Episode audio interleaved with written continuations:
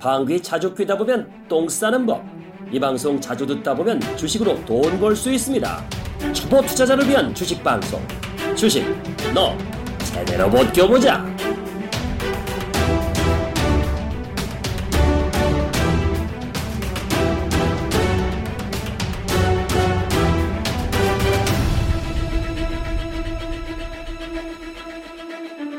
일단 지금 이부진 씨 입장에서는 총알이 없다라는 말씀이신 것 같아요. 현실적으로 뭔가를 내놓을 수 있는 힘이 없기 때문에 외부에서 그 동력을 가지고 온다면 외부 동력 쓸 수밖에 없어요. 아니면 현대그룹. 현대그룹이요? 음. 왜 갑자기 현대그룹이 이어지죠? 저는 간단히 얘기해서 이부진 씨가 삼, 자기가 이재용 친하지 않고 그, 그 현대차 그 저기 지금 정몽구 누구죠? 아, 이름이 잠깐 생각 안 나네. 그, 정몽구? 그거 저기 뭐 아니 그 저 그 저기 뭐 정몽구 아들 그 정의선 정의선입니다. 그 두 분이 굉장히 친해요. 또 어 또 지금 요번에 그 어 그 용산 그 한 그 현대그룹 현대그룹하고 했잖아요. 오죽하면 현대그룹하고 했을까요? 맞네요. 그걸 잊고 있었어요. 그 현대그룹하고 하는지 몰랐어요? 아, 그러니까 생각을 어, 했는데 어, 어. 아, 왜 갑자기 현대그룹을 말씀하실까 했더니 그때 용산 이슈에서도 네. 손을 그렇게 잡았었네요. 근데 현대는 좀 또 분란이 좀 있고 음. 아무래도 복잡하잖아요. 복잡한데 자식대에서는 요번에 이제 그 갖다 얘기해서 정몽구 회장 어, 정조 회장이 돌아가신 다음에 거기도 뭐 형제난 정몽원하고 정몽구 회장님의 형제난 그다음에 또 그 현 회장님하고 정몽원 주 회장님의 또 그다음에 어 케이씨씨하고 이렇게 이렇게 뭐 시수계난 뭐 이렇게 다 다 거쳤어요.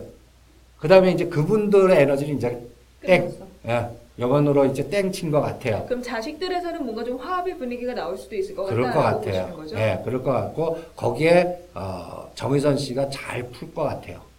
그래서 나는 어, 어떤 생각도 드냐면 궁극적으로 현대 상선도 그쪽으로 간다.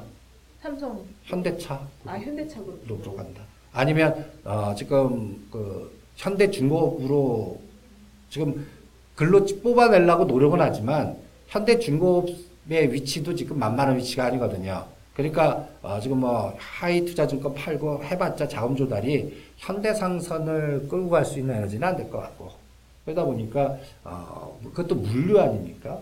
앞으로 그래서 저는 미래지도가 용산 물류로 좀 집약되는 것 같아요. 그러니까 어 전 엠비 정부 때 자원외교나 그 용산 르네상스, 한강 르네상스에다가 다 초토화됐잖아요. 세상의 이치라는 게 거기서 초토화되면 십 년 후에 그게 또 살아나요. 묘해요. 그러니까 지금 한강 아리안 백길이 지금 완전히 관광 노선에 배도 안 뜨고 가끔 가다 저 중국 어선냐가 들어와갖고 이게 뭐냐 했는데 앞으로 십 년, 이천이십오 년에는 그 연안 그 해연, 해, 그, 그 물량의 중심이 될 것 같아요. 거기가. 그 에너지가. 서해로 이어지고. 서해로 이어지고 남북 간의 교류에서의 물동량과 그 다음에 여러 가지 이게 그 아래한 백길의 그 연결고의 물류가 이게 장난이 아닐 것 같아요. 그러면 거기에 중심이 나는 용산이 될 것 같아요. 그러면 이거를 이부진 씨가 또 그 물류하고 유통이, 물류 유통이거든요. 거기에 딱 자리 잡은 게 지금 뭐예요? 백화점. 음? 그 다음에 이제 용산, 롯데가 하려다가 실패한 그 국제 업무, 다, 이게 나는 조만간 재개될 것 같아요. 롯데가 아니라 다른 쪽에서요? 롯데는 너무 시끄럽잖아요. 그런데 그것도 착각이시네. 롯데 관광개발이 롯데 계열사가 아니야. 오? 아, 롯데가 붙으니까 롯데 계열, 뭐, 그, 주주 보면 그 사, 뭔가 사촌에 뭐 이렇게 연결은 돼도 네. 롯데 계열사 아니라니까. 롯데 계열사 아니에요. 그럼 어디 거예요? 그냥 그, 그 거기 대주주 따로 있어요. 아, 되게 음. 아, 롯데라고 붙으니까 또 당연히 롯데고 이렇게 시끄러우니까 그게 될까라고 생각했는데 음, 다른 회사군요. 다른 회사요. 다른 회사로 보셔야 돼요. 그러니까 롯데 관광개발의 국제 업무는 어, 서울시장 선거가 언제냐? 서울시장 선거 언제? 내년? 예, 봐봐. 이천십팔 년? 이천십팔 년이죠. 이천십팔 년 유월. 지방선거. 지금 이천십육 년이지. 예. 그러면 이천십칠 년 대선 이후에 여기에요. 그러면 이, 이 에너지가 벌써 이천십육, 이천십칠, 이천십팔 년까지 요 삼 년을 지금 이부진 씨는 준비를 하고 있을 것 같은데 이게 도와줘야 되거든요. 그러니까 이부진 씨 입장에서는 벌써 제일 먼저가 이혼을 먼저 해야 돼요. 어? 그 다음에 이혼하면서 보이지 않게 굉장히 중요한 차기 때 엄마잖아요. 엄마. 딱 오지 않아요? 이부진 씨가 자기 호조가 아래로 누가 있어요? 아들이에요. 그럼 삼성그룹에 지금 아들이 딱 둘 있어요. 이재용 씨 아들, 이부진 씨 아들. 딱 보면 이게 왕, 또 다음 차기 왕권에 딱 구도가 나오잖아요. 이게 벌써 싸움이 벌써 붙은 것 같아요. 그래서 그 싸움이 장난이 아닌 것 같아요. 어, 그러니까 이 흐름 속에서 어, 삼성그룹의 지배구조라든지 이런 걸 다 봐야 되니까 나는 어, 거기서 밀집되는 게 삼성생명이더라고. 요새 계속 뒤져요. 옛날 그, 그 이거 아이들은 어디서 왔냐면 어, 김영철 변호사가 폭로한 삼성을 생각한다. 여러분들도 시간 나시면 그걸 한번 다시 읽어보세요. 읽어보고 노트에다가 정리를 한번 해보세요. 어, 이게 인과관계 네트워크 그 단어들 이런 것도 딱 하다 보면 어떤 그림이 나면 아이고 이부진 씨 입장은 참 이게 삼재 걸리셨나? 아, 왜 요 시점에 딱 키워야 될 시점에 아버님이 쓰러지셨지? 참 중요한 시점이었단 말이에요. 거기서 이 아버님이 에너지가 꺾이니까 이부진 입장으로는 얼마나 외롭게 저게 싸우면서 속이 완전히 썩어 문드러졌을 거다. 그러면 어머니 입장에 자기 어머님 내 자식한테만은 이런 생각이 들 것 같아요. 거기서 벌써 어, 그림이 미래지도 딱 그려질 것 같고 차기의 어떤 싸움이 나올 것 같은데 그럼 이재용 부장이나 그 측근들이 모르겠어요. 빨리 그걸 방어하거나 막 이렇게 하는 아이디어들이 쫙 나올 거 아니에요. 그러니까 요새 이천십사 년 오월 십일 날이 이건희 회장님이 쓰러지는 날이에요. 삼성그룹 변화 보면 이건 뭐 이런 큰 덩치를 쪼개고 합치고 분해하고 뭐하고 마치 쓰러지시길 기다렸다는 듯이 일사천리로 예, 그게 무서운 것 같아요. 그래서 요 싸움의 귀결판이 나는 내년 대선에 가장 중요한 키가 될 것도 같아요. 그래서 어 그리고 요새 이렇게 법적으로 폭로 막 나오잖아요. 이게 다 연골고리가 있는 것 같아요. 그냥 안 나오죠. 예. 지금 뭐 그 저 이부진 회장의 그 배우자 이무재 씨 막 폭로하고 있고 뭐 음. 내용 보니까.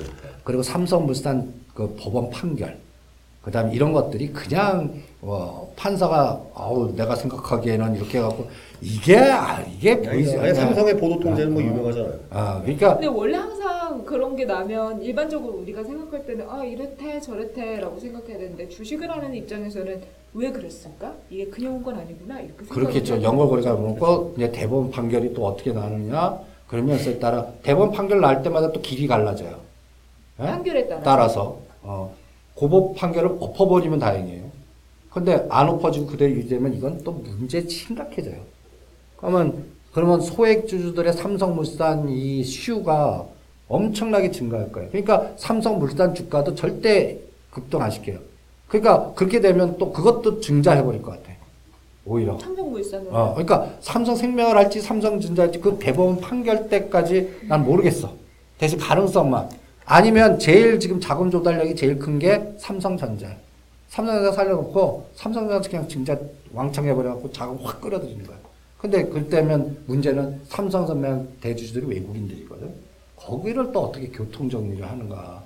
저도 그게 좀 걱정돼요. 어. 자사주 매입해가지고 음, 열심히 아. 좀 분위기를 주주 친화적으로 갔는데 갑자기 유상증자를 한다고 하고 그러면은 분명 또 이게 문제가 되는데 그러면 왜 했냐. 어. 뭐. 어. 그리고 오히려 지금 시장이 오늘 그래도 천구백오십 선에서 좀 방어가 되는 게 삼성전자 올랐더라고요. 그쵸. 그 외의 종목들 좀 하락을 하고 있는데 어. 이런 에너지마저도 약해지면 전체적인 시장의 파이가 우리가 안 좋아지지 않을까. 그러니까 요새 삼성자 내가 농담을 빼라고 그래요. 삼성전자 자와 그 외에 자식들 이 자식도 아니야.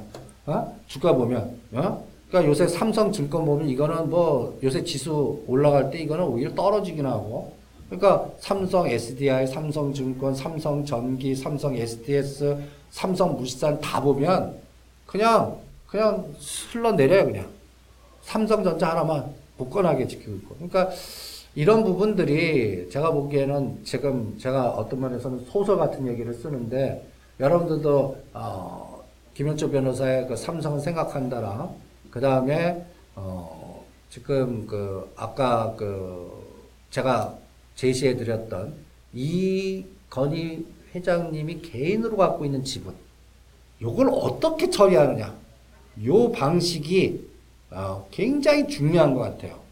그래서 어, 이 부분을 어떻게 또 해결해 갈 거냐. 그리고 지금 삼성 중공업과 엔지니어링이 심각합니다. 근데 또 사는 또 쪽 관련돼서는 이거를 삼성 중공업에다 넘기려고 자꾸 그러거든요. 대우조선 이렇게 지네들도 꼬리 찔러서 여기다. 근데 이 아이들을 이재용 부회장은 어떻게 하든지 피해 다니고, 그거 하면 진짜 문제, 아니면 상속세 사 조를 통쳐주든지, 그렇지 않은 뭐, 그럼 또 그렇게 통쳐져 갖고 해봐요. 국민 여론 어떻게 될까요? 난리 나죠. 그러니까 이런 것들을 종합적으로 해보면 요새 그 국민 여론 무시, 이제 어 뭐라 그럴까, 분노 조절 장애 수준까지 갔기 때문에 요번에 삼성 쪽에서 이 상태로 지네들끼리 이렇게 하다 보면 이건 난리 납니다. 가만히 있지 않을 것 같아요, 이번에는. 그러니까 이런 부분이 또 삼성 그 싱크탱크 쪽에서도 고려를 할 것 같고, 이런 것들이 복합적으로 다 보니까 결론은 머리 쥐가 나는 거야. 그러면서 방향이 잘 안 보이는 거야. 그래서, 그래서 간단한 삼성전자 하나만 살려. 버려. 지금 현재는 요구의 단순한데. 그러나서, 어, 정치권의 변화, 국제적인 판세 변화, 이런 것도 쫙 갖고, 한 삼 개월 정도 가면, 여러 가지 뭐, 가장 중요한 건 또 대법원 판결 어떻게 나오고, 그렇게 되면 또, 어, 요번에 호텔 롯데가 상장 시점이 요게 금년에 한다고 하시지만, 금년에 무산, 뭐, 롯데 상장 안 한다고 나왔지만 또, 어, 바꿀 수도 있다. 그, 저, 신동민 회장은 또, 그 일본 가서 기자회견으로 국회 가서 제가 약속하는데 최대한 노력하겠습니다 했거든. 그러니까 이게 또 어떻게 되냐. 그게 이제 대규모 아이피오의 순서에 따라 삼성 바이오로직스가 앞당겨지느냐, 늦춰지느냐, 요런 것도 다 결정되는 거거든요. 그러니까 이런 부분들이, 어, 의사결정을 보류시키는 상태까지 간 것 같아요. 그러다 보니까 참 방향성 없고, 그 다음에 불확실성만 놓고, 그러다 보니까 외국인들 투자 입장에서 뭔가 포트폴리오를 집중해갖고 이게 안 되는 거야. 그러다 보니까 야, 채권해. 바닥에서 국고채 해. 이런 논리로 가버려요. 그러니까 우리나라 국고채가 이제 안전자산이 됐습니다. 선생님 말씀 듣다 보면 차라리 삼성전자만 올리고 나머지를 다 버려. 그럼 우리 투자자 입장에서는 삼성전자를 사고 나머지를 버려야 되나요? 근데 지금 제가 백삼십만 원 때도 항상 얘기했는데, 삼성전자 백삼십만 원 사서 백사십만 원 넘어, 그 수익률보다 레버리지가 날 거고, 선물이 날 거고, 그 다음에 오히려 다른 종목들의 그걸 제외한 어떤 그 정책과 연관된 모멘텀 주가 더 날 겁니다라고 자꾸 대안을 제시해 드리는 거죠. 삼성전자는 주가 관리 사이클로, 그리고 또 걱정 안 되는 거는 지금 이 올라간 에너지가 분명히 증자를 터뜨리거나 뭐 해갖고 또 그만큼의 변동성 에너지를 줄 때는 어, 삼성전자 사갖고 여러분들 삼 퍼센트 오 퍼센트 수익 났다고 파시겠습니까? 들고 와 있거든요. 그러면 그 삼 퍼센트 오 퍼센트 수익률은 순식간에 마이너스 삼 퍼센트 오 퍼센트도 될 수 있거든요. 그럼 결론은 괜히 거기에 간단히 해서 그냥 시드머니 역할만 해준 것 같아요. 그러니 하지 마시라고 그런 거고, 그냥 시장의 에너지를 볼 때 판단의 기준의 중심이니까 삼성전자 갖고 시장 에너지 판단하십시오라고 하고, 투자는 어, 삼성전자가 버티는 시장이야, 붕괴되는 시장이야, 거기에 따라서 전략만 조절하십시오, 이렇게 말씀드리는 거지. 지금 뭐 삼성전자, 저는 삼성전자 투자하라고 하면 절대 안 합니다. 그러니까 삼성전자가 시장의 전체적인 에너지를 보는 기준이다라는 음. 말씀이죠. 삼성전자가 올라가면 아, 이제 시장이 좀 괜찮아지는 거냐, 이렇게 판단을 할 수도 있는 거고. 아니, 지금 괜찮아지는 게 아니라 다른 거에 희생을, 피를 빨아먹는구나. 아, 음. 어, 롱숏이다. 롱숏이다. 어, 삼성전자 올라온 것만큼 삼성 에스디에스, 삼성 에스디아이, 삼성전기 아이, 고생한다. 아, 이렇게 보겠어요. 음. 알겠습니다. 그럼 반대로 삼성전자가 빠지고? 시장도 빠지고. 삼성전자가 빠지고 시장이 빠진다는 얘기는 뭔가 거기에 대한 뭔가 외부의 충격에 의한 건지, 아니면 내부적인 증자나 이런 거에 의한 건지, 그것도 다르다고요. 그걸 보고서 판단할게요. 아 정말 시장이 너무 어려워서 이럴 거면 지금 같은 시장에서는 매매를 안 하는 게 낫겠다. 좋은 소식이었어요. 그 우리 준업 방송 작년에 이제 초기에 잠깐 한번 출연했었던 그 그 저 그 유씨엘에이 그 다니는 아, 유학생, 네. 그, 정, 그 정치학 전공이거든요. 요번에 이제 왔길래 다시 귀국했길래 이제 어제 만나고 물어봤어요 대뜸. 유씨엘에이 정치학이니까 미국의 니 나이 또래에 있는 친구들은 이제 트럼프에 대해서 어떻게 생각하냐, 당선 가능성에 대해서. 그랬더니 그 얘기하더라고요. 그 정치학 그 유씨엘에이 교수님들도 그런 얘기를 많이 다뤘고 또 정치학 그런 그 학회에서 다뤘는데 트럼프는 절대 안 될 것 같다고. 왜요? 그래서 왜 그래 왜 그래 그렇게 얘기하느냐 그랬더니 다 어, 한국 사람마다 우려하고 있고, 또 시카가 우려하고 있다는 게 무슨 얘기냐면, 미국은 뭐가 있냐면요. 아무, 그러니까 백인, 그러니까 행동은 인종차별주의적인 사고방식과 행동을 다 갖고 있어도 그걸 말로 하는 사람한테를 믿질 않는데요. 굉장히 혐오한대요, 문화가. 그나마 그러니까 미국이라는 나라가 이게 쌓이는 이유인 것 같은데, 자, 실상 사고방식도 인종차별주의적인 행동이라고 한다 손치더라도 그것을 말로 습관내는 것은 굉장히 금기시되어 있대요, 그 나라가. 하면 안 된대요, 그게. 근데 일단은 트럼프가 그걸로 계속 성공해왔기 때문에 아마 그걸 수정하지 않는 한은 절대. 근데 그걸 만약 수정하게 되면 또 그걸 지지했던 사람들이 날아가고. 그 다음 그럼 내가 그랬죠. 그러면. 야, 그런데도 불구하고 트럼프가 이렇게 지지를 받고 있지 않느냐. 근데 그게 웃긴 게 뭐냐면 트럼프를 지지하는 사람들의 대다수가 소위 말하는 그런 소외되어 있는 백인층 중에서도 이제 힘든 삶을 사는 사람인데 그 사람들이 역설적인 게 오바마 케어를 통해서 혜택을 받았음에도 불구하고 트럼프가 되면 뭐라 말하면 손해를 보는데도 불구하고 그 사람을 지지한대요. 왜요? 그냥, 그냥 분노 뭐 이런 것들. 아 나의 분노를 어, 뭐 이런 거 막 대신 있어. 얘기해주고 막 이렇게 저질스럽게 막 얘기하니까 그냥 막말해. 근데 그러니까 내가 지금 거. 이 부분을 가장 못다. 그래서 실제는 말은 지지하지만 투표는. 음, 음. 어. 그래서 중요한 게 뭐냐면 미국 지난 모든 그 대통령 그런 상황에서 바로미터 결국은 이 자금의 이동인데 현재 모든 정치 자금이 구십 퍼센트가 지금 힐러리한테 몰리고 있대. 예. 그래서 이제 핵심이 뭐냐면. 미국에 있는 그런, 그런 좀 지식층에 이십, 삼십 대에 있는 애들은 샌더스를 그렇게 지지하네요, 이런. 샌더스. 근데 어쨌든 샌더스조차도 트럼프는 아니다라고 얘기를 하고 있기 때문에, 트럼프는 아니다라고 얘기를 하고 있기 때문에, 자기는 아무리 생각해도 무조건 트럼프, 저기, 힐러리가 될 거라고, 그렇게. 그래도 이것도 네. 불확실성이라, 그래서 시장이 시월, 십일월은 지나야 돼. 십일월 육일로 알고 있거든. 그때까지는 그래서 대형주 방향성은 없다. 음. 아, 그냥 롱숏만 있다. 음. 네, 우리 이제 시장에 대한 이야기 조금 더 자세하게 나눠봐야 되겠어요. 이제 칠월이면 실적 재편장입니다. 실적에 따라서 봐야 되는데 삼성전자가 또 이제 실적이 좋을 거다 좋을 거다 해서 올라갔었잖아요. 이제 실적 나오면 우리 또 어떻게 대응을 해야 될지도 봐야겠어요. 이번에 금리 인상하고 똑같이 가죠. 실적 좋게 칠 조 나왔어요. 그때가 꼭지 같아요. 그리고 나서 그때 이제부터 또 반대되는 에너지가 나올 것 같고 그 전에 증자액 실현되면 초치는 거고. 그걸 보고 같고 그래서 그게 칠월 칠, 팔일 정도 될 것 같고요. 그리고 이번에 실적 관련하고 제가 가장 이 시장의 어, 에너지를 바닥을 좀 정할 게 제가 또 자료 날려서 또 어떤 지수가 있냐면 어,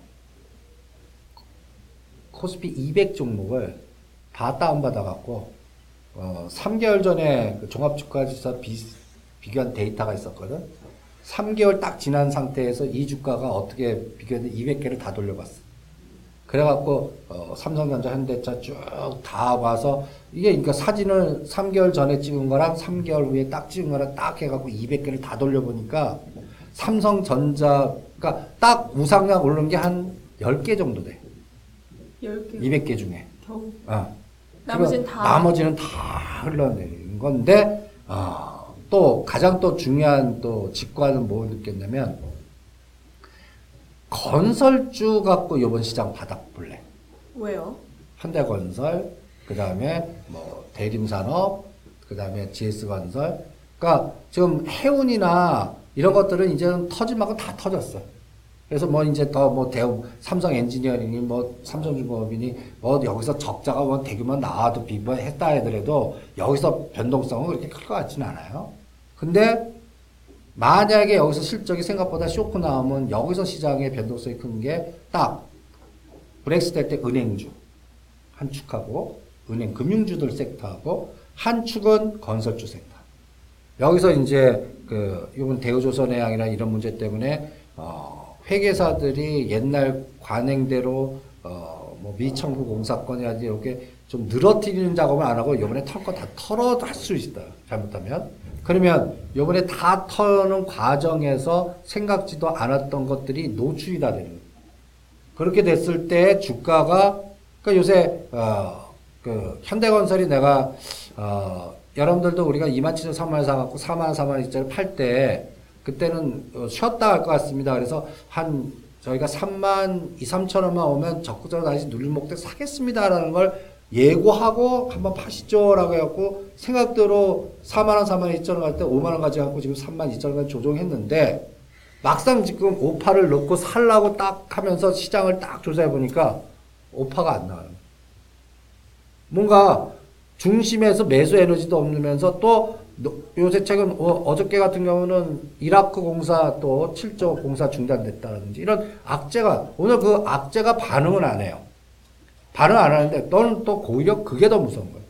네, 그게 더 무서워요. 오히려 오늘 그것 때문에 한 뭐 칠 퍼센트나 오 퍼센트 오히려 빠지면, 아, 매라도 빨리 맞는구나 이럴 텐데, 반응을 안 해. 이렇게 빠지고, 거래도 늦지 않고. 그러면 이런 것들이 칠월 말에 갑자기 한 방에서 모든 게 다 터졌을 때, 그래서 생각지도 않았던 빅베스라든지 이런 쇼크가 한 번에 회오리발 쓰나미가 갑자기 몰아닥쳤을 때, 시장은 그러면 이게 조선해운과 같은 충격이 또 건설주에도 나오면, 그러니까 어, 요새 우리 정부가 굉장히 노력하는 게 하나 있습니다. 어떻게 하면 건설주 살릴까? 오늘 보시면 그 이 철도 관련주가 이제 어, 그 칠십조 공사, 이것도 보이지 않게 건설 에스오씨거든요. 근데 어, 오늘 이 준업사라 올라오면서 뉴스를 쭉 보다가 재밌는 기사를 한번 봤어요.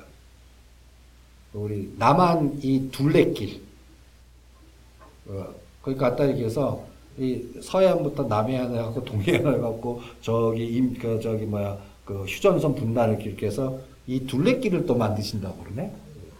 서울, 그러니까 우리나라 남한 전체를 둘러. 뺑 둘러가는 그 둘레길. 어... 둘레길 그 뭐 그 키로가 뭐 사천 몇 키로라고 그런다는데, 그러면 그 둘레길이라는 게 곧 그냥 길만 이게 나겠어요? 그러면 이거에 관련돼 갖고 지역 뭐 또 뭐 에스오씨 뭐 뭐 여러 가지 이런 이런 부분에 어 뭔가 이 아이디어가 나는 건설 토목이라고, 그럼 그걸 또 뭔가 어 살리기, 살리기 위한 에너지. 요새 또 가만 보면 또 해저터널 얘기도 나오고, 또 부산 지역 항만 또 여러 가지 얘기도 나오고, 신공항 얘기도 나오고, 요새 알게 모르게 에스오씨가 싹싹싹 나와요. 그런 그런 것들 보면 이게 어떤 면에서는 지금 일자리 안 된데다 일자리의 가장 효과의 직방은 에스오씨죠. 예. 에스오씨. 그럼 한 방에 확 뛰거든. 응? 그러니까 정치를 그 리더들이 그 유혹을 못 견디는 거야. 한 방을. 한 방. 가장 수치가. 아니, 그리고 내년에 대선이 있는데, 이제, 이 여권에서 뭔가 이제 판세 얻으려면 또 에스오씨만한 강력한 게 없죠. 그 다음에 박근혜 정부. 근데 그게 이례적인 건데, 그럼에도. 그래도 표가 움직이네. 왜냐면 어쨌든 박근혜 정부에서 초기에 공약했던 거, 신공항도 그때 공약했던 거 이제 터트린 거예요, 이제. 음. 근데 이제 왜냐면 뭔가 국면전을 할 수 있는 가장 좋은 기회죠. 아, 왜냐면 이때 놓치면은 내년 말아먹는데, 정권 말아먹는데. 아니, 그리고 사람이 또 가장 간사한 게 이기주의라고. 내 뜻은 이런데, 당장 월급에 돈 예, 들어오게 먹고 사는 문제에 그 사는 문제를 하면, 그건 먹고 사는 거. 난 뜻이 이러지만 먹고 사는 걸 위해서 내 몸 하나 희생하면서 이렇게 가족을 이렇게 가버린다고. 그거 어쩔 수 없어. 그러니까 음. 먹고 사는 부분에 가장 말로 하지만 가장 위협적인 정책이에요. 먹고 사는 부분. 제가 오늘 저기 오기 전에 강의했던 게 그 얘기거든요. 여러분들이 아무리 세일즈를 하기 힘들어도 남의 비위 맞춰야 먹고 살 수 있다고. 그렇죠. 독, 제가 이렇게 얘기했거든요. 돈 쓰는 당신이 갑이 되고 싶으면 돈을 쓰라고. 먹고 사는 모든 일은 결국 남의 비위를 맞추는 거다. 사장님 비위를 맞추던 고객 비위를 맞추던 간에. 어, 그러니까 자존심 가지고 일을 하면 큰일 난다. 자존심 갖다 버려라. 난 요걸 어떻게 시장 비위 맞추. 예, 예, 예. 왜냐면 내가 내 승질대로 하면 주식은 망하는 저는 거예요. 저는 우리 준호가 청취자 여러분들 비위 맞추고. 아 그래요? 시장. 그러니까 여러분들 사고방식이나 이게 가치 투자야 뭐 해서 그냥 시장 비위를 맞추는 에너지가 살아있는 쪽에다가 자금되는 투. 맞지가 않아요. 이런 건, 이건 안 돼! 그러면 요새 장 소외되거나 이르십니다. 그러니까 시장 비율을 맞추고 시장이 인정해야 되거든. 그러니까 그런 눈을 자꾸 이렇게 저희 시간을 통해서 튀어드리는데 노력을 하는 거고, 그게 안 맞으면 제가 그런 얘기를 해요. 그냥 쉬세요. 아니, 선생님 말씀 정말 정답인 게, 자기 성질대로 주식하면 무조건 망해요, 무조건. 그리고 시장의 변화가 심할수록 그때부터 계속 자기 방식, 사고 방식을 교정하고 조정해야지 자기 고집대로 하면 개박살 난다고 합니다. 그래서 내가 그러잖아. 대를 여러 개 쪼개고 주식은 바람둥이 기질을 음. 발휘하지 오니원 하다가 한 방에 된다고. 아니 저는 요즘에 사실은 몇 달 전까지도 재미없다고 계속 잘 먹고 있거든요. 그 이유가 뭔지 아세요? 선생님에게 자꾸 듣고 가만 생각해서 느낀 게 뭐였냐면 음. 이거였어요. 그러니까 요, 이렇게 종목 들어가서 목표 수익률이 이십 퍼센트인데 좀만 이상해서 칠, 팔 퍼센트만 먹으면 던져. 그러니까 정확히 수익 나더라고. 딱 그때 고점에 던지는. 그러니까 보니까 지금 보니까 내고 싶대로 하면 안 돼, 절대 상황이. 그래서 이 종목 처음에 들어갈 때는 이십 퍼센트, 삼십 퍼센트 분명히 들어갔고 그런 상황이 조성됐는데도 불구하고 칠, 팔 퍼센트, 구, 팔 퍼센트 정도 해서 약간 조짐 이상을 미리 던져버리면 딱 정확히 고점이었어. 어제도 그랬어요. 어제 제가 삼강 엠 앤 티 아니 맞아 맞아 삼강 엠 앤 티 미랑 신공항주 그거 제가 딱 칠 퍼센트였는데 어제 아침에 이상해서 던졌는데 바로 계속 빠지더라고. 요즘 보니까 요래, 요, 요즘에 그래야 먹고 살만해. 오늘 철도주도 보면 대우에일만 제일 상한가야. 그 다른 거 따라가는데 그 십오 퍼센트, 이십 퍼센트 따라가시는 분들 또 오늘 잡으면 꼭 잡는 거야. 어, 저도 어. 최근 들어 상담할 때 어. 그런 게 많아요. 어. 들어가신 분들이 다 꼭지. 그리고 뭐 하루에도 변동폭이 엄청나잖아요. 뭐 팔 퍼센트 출발해서 십오 퍼센트 상승, 마감이 십 퍼센트대 하락. 음. 근데 다 꼭지 잡고 어떡하냐고. 지금 그런데 그리고 요새 장이 옛날 같으면 상한가만 만들면서 쭉 뽑았다면 이런 불확실성이 많으니까 갖다 얘기해서 아까 얘기한 대로 삼십 퍼센트 할 거를 십오, 이십 퍼센트를 여러 번 하는 거야. 어. 어. 그러니까 올려놓고 맥 딱 끊으면 그대로 그 걸린 사람이 털 때까지 딱 하다가 또 한 번 하는 거. 그러니까 쭉 뽑은 잣대로 쪼개서 서너 번, 여러 번 이렇게. 그러니까 이거 또 참 힘든 장이. 악랄하게 개미 벗겨먹는 장인 거야. 악랄하게. 예전에 한 번 벗겨먹고 좀 봐줬다가 눌림목에서 좀 쳐주고 난 다음에 해주고 좀 주고 빼먹는 지금 아주 껍질, 껍질까지 벗겨먹는 거야. 아주 그냥. 예? 아주 그냥 쪽쪽 빨아갖고 뼈 아주 사골 곰탕으로 우려내갖고 미숙애자 탈탈 털 때까지 완전히. 아, 시장이 너무 어렵네요, 진짜. 이렇게. 아, 이러니까 어려운 장인 것 같아요. 근데 앞서 우리가 이야기를 많이 나눴습니다. 변동성이 워낙 크다라는 얘기를 했기 때문에 정말 자신이 없다 싶으시다면 차라리 원금만 가지고 있는 것도 최소한의 좋은. 그러니까 이런 대형주나 가치 투자하시는 분들은 이런 불확실한 바람이 딱 칠월 말까지는 쉬시는 게 나아요. 음. 그러면 뭐 브렉시트도 걸정 날 거고 실적도 다 파열의 바람 나고 그때쯤 되면 대충 뭔가 맞을 건 다 맞을 것 같아. 어? 노출될 건 다 나올 것 같아, 시장에. 어? 그러면 그때쯤 돼서 이제 연말 생각하고 대충 포트 잡아서 이렇게 할 수 있는. 그러니까 그럴 때 제가 지금 또 노리는 게 롯데그룹 주가 노리고 있어요. 충분히 하락할 때까지. 그리고 요번에 더 빠져라. 어, 그러면 악재에서 뭐 여러 가지 비자금 터트려주고 뭐 해갖고. 어, 우리 준호에도 그런 분이 한 분 계시더라고요. 카페에서 보니까 롯데 쇼핑에 대해서 이렇게 올리신 분이 있는데 거기에 대해서 좀 어떻게 생각하세요? 어, 그것도 좋은 시각 같아요. 음. 이십만 원 붕괴해갖고 만약에 이게 어, 십팔만 원, 십구만 원 오면 꼭 그 포스코 십오만 원, 십칠만 원 사는 느낌하고 비슷한 거예요. 음. 어, 왜냐면 뭐, 나, 그러니까 롯데 제과, 롯데 쇼핑, 네. 이런 것들은 유동성이 저하돼서 그냥 빠지다가 이렇게 쭉 빠지다가 어떤 악재가 나서 갑자기 그냥 수직 이렇게 급락할 그날이 완전히 돼요. 음. 오히려 사는 날. 기다리고 있어요. 어, 지금 네, 그런 그런 게 오히려 그래서 그때쯤 되면 아홉 시 뉴스에 뭐가 나왔겠죠. 그렇죠. 예, 그럴 때 이제 어, 그때 한번 걸어놓고 연말까지 기다리면 대충 거기에서도 아주 효과적인 수익이 나올 수 있는 그런 것들은. 어, 뉴스를 역으로 연 역발상치게 전략이죠. 롯데그룹 주가는 지금 그 수준에 온 것 같아요. 롯데 쇼핑도 이십만 원부터 더 떨어지니까 만 원씩 좀 끊고 있어요. 이십만 원, 십구만 원, 십팔만 원, 십칠만 원 그러면서 거기에 따라 이제 조절. 그러면서 기회는 나올 것 같고. 네, 항상 어려운 시장이지만 또 잘 찾아본다면 또 기회는. 아니, 제 제가 같아요. 오히려 저는 감사한 게 뭐냐면 이렇게 생각하거든요. 남자들끼리 항상 이런 유치한 질문을 합니다. 자, 우리 앵커님 여쭤볼게요. 사자하고 호랑이하고 싸우면 누가 이겨요? 다시 그러면 태권도 구단하고 유도 구단하고 싸우면 누가 이겨요? 음, 유도? 싸움을 많이 해본 사람이 이겨요. 싸움을 많이 해본 사자가 이겨요. 짐승이 이기는 무슨 소리냐면 지금은 솔직히 말하면 실전으로서 정말로 내공을 키울 수 있는 가장 강한 타이밍이에요. 지금 같은 시기에 그 수익 조금씩 내든 원금을 버티면은 결국은 강세장이 오게 돼 있거든요. 그럼 그때 그때 그 사람들이 버는 거예요. 그분들이 지금 버티는 사람들이 나중에 그런 강세장에서는 또 대한민국 물호구들 분들이 다 오실 거 아니에요. 보태주러 지금 내 공을 배양해야 돼. 지금 포트폴리오 분할하거나 카페에 있는 자료 공부하고 우선 해주시는 것들하고 계속 지적사고 훈련하고 그러면 이 타이밍이 오거든요. 근데 지금 같은 경우에서 이제 그 내공을 안 쌓으면 언제 내공 쌓겠어요? 지금 딱 좋죠. 그러니까 지금이야말로 아주 실전 내공을 쌓을 수 있는 기가 막힌 타이밍이죠. 알겠습니다. 아, 카페 보다 보면 많은 분들이 또 이런 의견 어떻게 보냐, 이런 생각 어떻게 하냐, 이렇게 자연스럽게 의견을 나누시는 걸 보면, 아, 저도 전례 더 많이 배워야 되겠다라는 생각도 들고, 참, 한편으로는 뿌듯하기도 하더라고요. 이렇게 어려운 장세일수록 더 많이 공부하고 익혀야 한다라는 말씀이셨습니다. 그리고 마지막 공지 좀 해. 네. 아, 저희가 이제 준어벗 책 출간을 앞두고 있어요. 그래서 여러분들께서 그동안 준어벗에 대해서 어떻게 느끼셨는지, 준어벗 정말 도움이 되는 어, 팟캐스트다 뭐 이런 글들 저희 팟빵 후기 게시판에다 올려주시면요 저희가 그 책을 집필하고 출간하는데 큰 도움이 될 것 같습니다. 어, 거기다 올려드릴 거예요. 네, 아이디와 함께 마, 올려드릴, 올려드릴 거니까 아, 아이디 혹시 어, 신경 쓰이신다 예, 그러면 다른 아이디로 바꾸셔도 돼요. 예, 예, 야탑 김 사장님 이런 거 좀 어, 야탑 김 사장님이 저 팬이라고 써주셔서 되게 어, 좋은데 어. 뭔가 책 후면에 야탑 김 사장 뭐 이렇게 써놨잖아요. 네, 알겠습니다. 여러분들의 참여 기다리고 있겠고요. 여러분들이 좀 써주신 좋은 글로 저희가 또 좋게 활용할 수 있으니까 많이 도와주시기 바랍니다.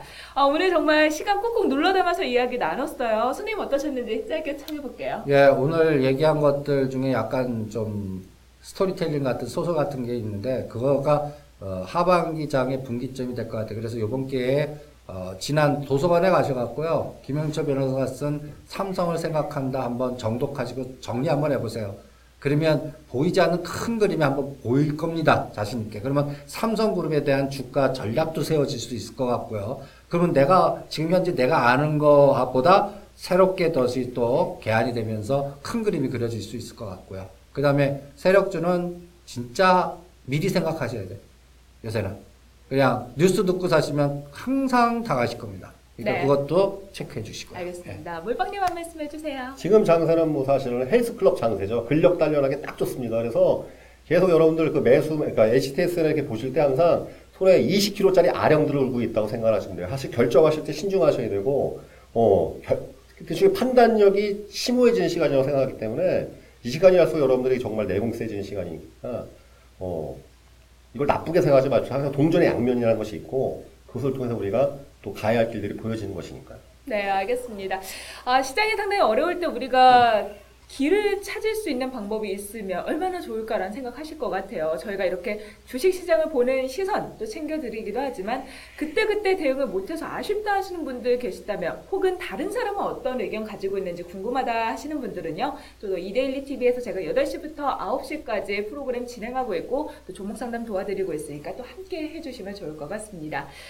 주식시장이 어려울 때 또 기회로 삼아보자라는 이야기 전해드렸고요. 시장에 대응하는 힘 키워드렸습니다. 오늘 저희가 준비한 내용 여기까지고요. 저희 다음 주에 찾아뵐게요. 인사하고 끝내야죠? 네, 감사합니다. 감사합니다. 감사합니다.